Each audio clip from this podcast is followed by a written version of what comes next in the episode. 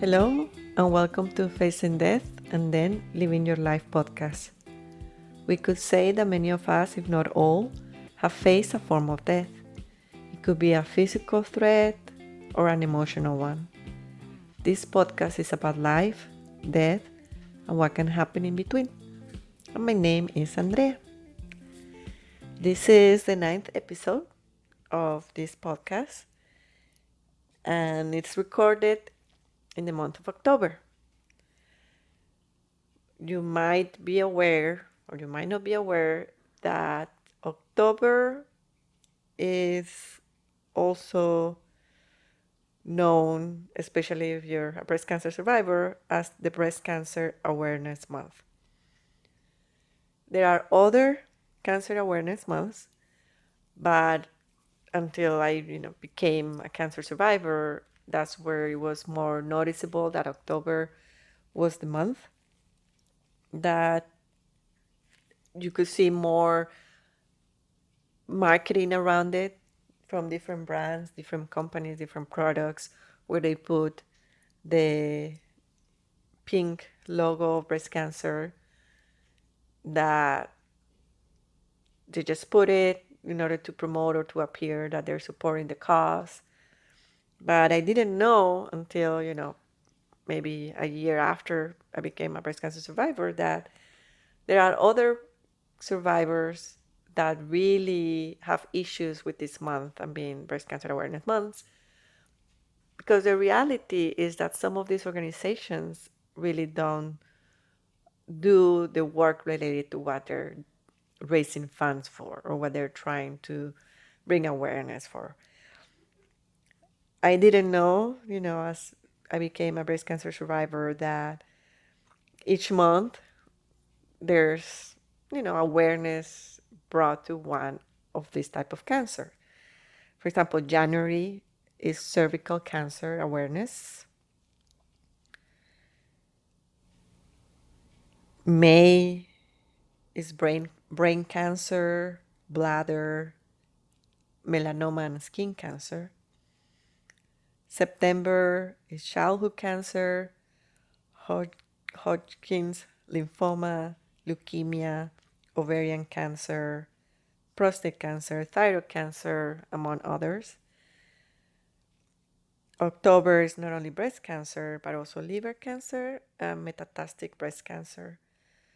So, yeah, there are different months where they try to raise awareness but as I, you know, learn more about this and how for some other survivors this month is really hard because they get angry about all the pink washing. And pink washing in this scenario is associated with companies that use the pink ribbon symbol or use the support of breast cancer charities as a marketing technique. And I'm reading this from online and they use it to promote one of their products while at the same time manufactured products have proven to contain ingredients that are linked to the disease developed so yeah like i'm just mentioning this because i'm recording this in october at the beginning of october. I know there's gonna be more things that i'm gonna see out there. And this is an invitation like if you're thinking about donating to a breast cancer organization or any other cancer organization to do your due diligence to really find out if that organization is doing the work that it says it does. I'm, you know, trying not to buy something that it appears to be pink just because, you know, it's it's there and you're thinking you're doing the, the job without actually doing a little bit of research. And it's not that much that you can that you need to do. And you just make your own decision in a very well informed um, informed manner.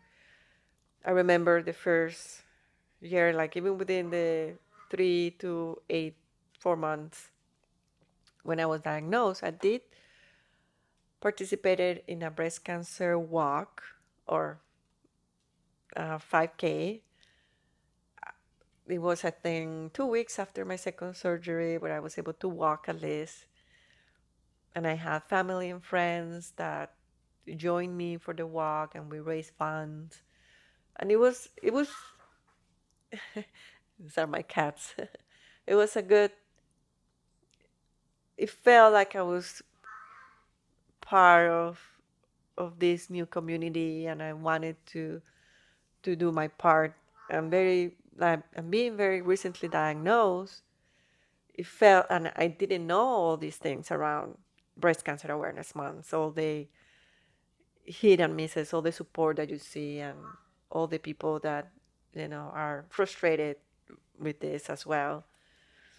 But I remember, like, even though maybe an organization was not doing like all 100% or maybe a portion of it, it's still it's a reminder that it's a little it's, it's something you know like this help fund more research and that's what at this moment right now there are more options as as treatments.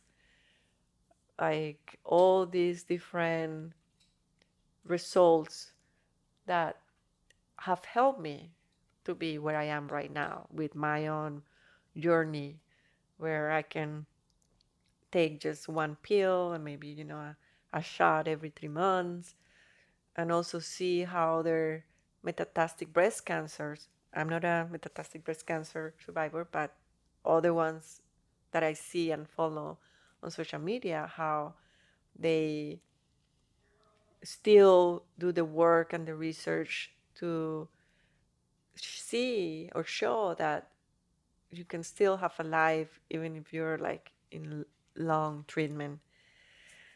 And all at the end all that started also with with this awareness month.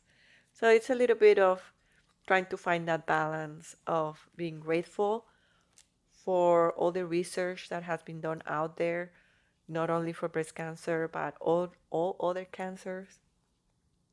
And also being aware that not everything that you see out there for say breast cancer awareness month in a product just because it has the pink logo that it's like don't follow it blindly. So do your research if you're thinking about donating to any organization. And this month of breast cancer awareness it also brings into my mind when I have read news about other survivors who their cancers have come back or when other survivors pass away. And it's it has this connection that even though I might not have met them I am my breast survivor group is very very small and but there are but thanks to social media like i follow a few groups or a few people or other breast cancer survivors but knowing when some of them have to face cancer again or have passed away there's this survivor's guilt because i could say that i'm you know i've been able to manage my symptoms, any side effects, all the treatment that I had done and the surgeries. And, you know, I guess very as best as I could.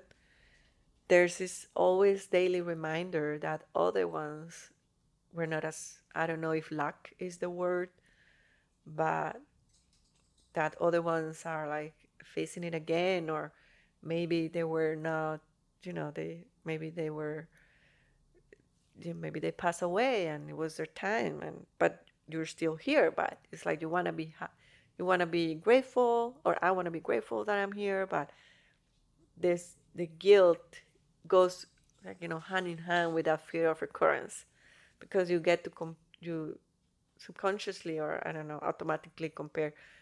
First you say okay why them and not me? Like if because on social media we only see you know some with very edited versions of what they also try to to show. And it's you have this image that these other breast cancer survivors like are awesome people, like are good-hearted, and you know some of them were really involved in the breast cancer community, and you know they're not here with us in this world anymore. And me, like I'm, I'm like I'm very, you know, like I have, you know, bubble if you could say, or like I mm, don't interact too much because you know it's just how my life is right this moment. But it is it is something hard to live with it every day.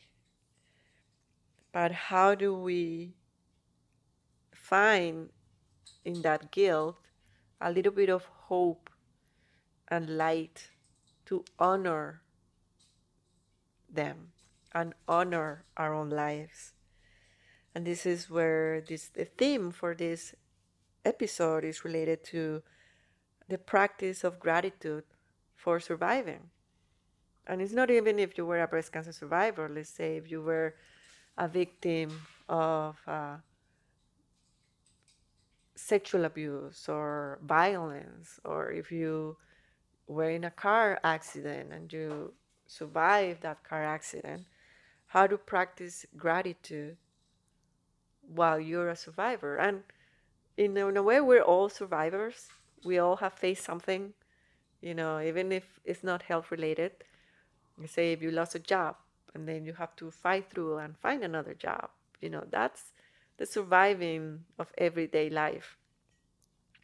So the opening our hearts on a daily basis, because even there's no guarantee that you know you might be I might be very grateful right now, but tomorrow I might be, you know, feeling very down and I don't find any gratitude in anything, or it's more challenging. But the more you practice, the easier it is to come back to, to that a little bit of feeling the gratitude feeling. But what is gratitude? Um, you know, on a quick search, you can know that gratitude is the positive feeling of being thankful for someone or something. In my own practice, one of the first things that I do when I wake up and I do my prayer in, in my bed is just to say, you know, thank you for this new day. There are people on research that say like the more specific you are in your gratitude practice, the better it is. But at the beginning, you know, you might not find anything, or it's harder because we're used to, you know, feeling a certain way. So yeah, start even if it is just a big, you know, like oh well, thank you because I'm alive. It's a new opportunity, and there are things that you can do. You can write it down. You can also record it and then listen to it later when you're feeling down. There's practices that you can put alarms throughout the day to you know either remind you to have a gratitude practice or even write down in your alarm you know thank you for the food i had that day that i've been having. So it's there are these, these techniques. There are also meditations just on gratitude or you can choose a favorite sentence or a mantra if you're familiar with that word and just, just mentally say it thank you for this day I have written in cards, you know, with markers, and I have them in front of my work computer just to reminders that might help me or might help you. So, yeah, I think that's what I wanted to share today. That started with every month there's a cancer awareness month not only for breast cancer, but there are other cancers out there. And even though other diseases also have their their own month where they try to promote and just try to help each other and do do do, do your research. I also didn't even know, and don't quote me on this, but the the pink ribbon for breast cancer it actually didn't start as a pink color. It was another color but I don't remember right now what color it was. And and some breast cancer survivors are angry because of that too. So it just even if you're frustrated with this amount of marketing that might be out there, uh, the invitation is to find that practice of gratitude um, that we are here, that we are alive, and that we are still breathing. And we can honor with little pieces of action of gratitude to treat ourselves better in honor of those who are facing cancer again or facing threats in their lives and try to live your life the best way to honor them and to honor you as well. And yeah, so I guess that's it. Then thank you so much for listening to this episode. I know I'm not an expert. I'm just trying to you know do the best I can with these episodes with this podcast. And I hope that you feel the peace that I'm sending you at this moment, the gratitude for you to listen for to this episode. Share it if you can. Listen to it again if you want. And I'll be listening to you. Oh, we'll be recording another episode again. So until next episode of this podcast of facing death and then living your life, to remember to keep on living and hopefully transcend.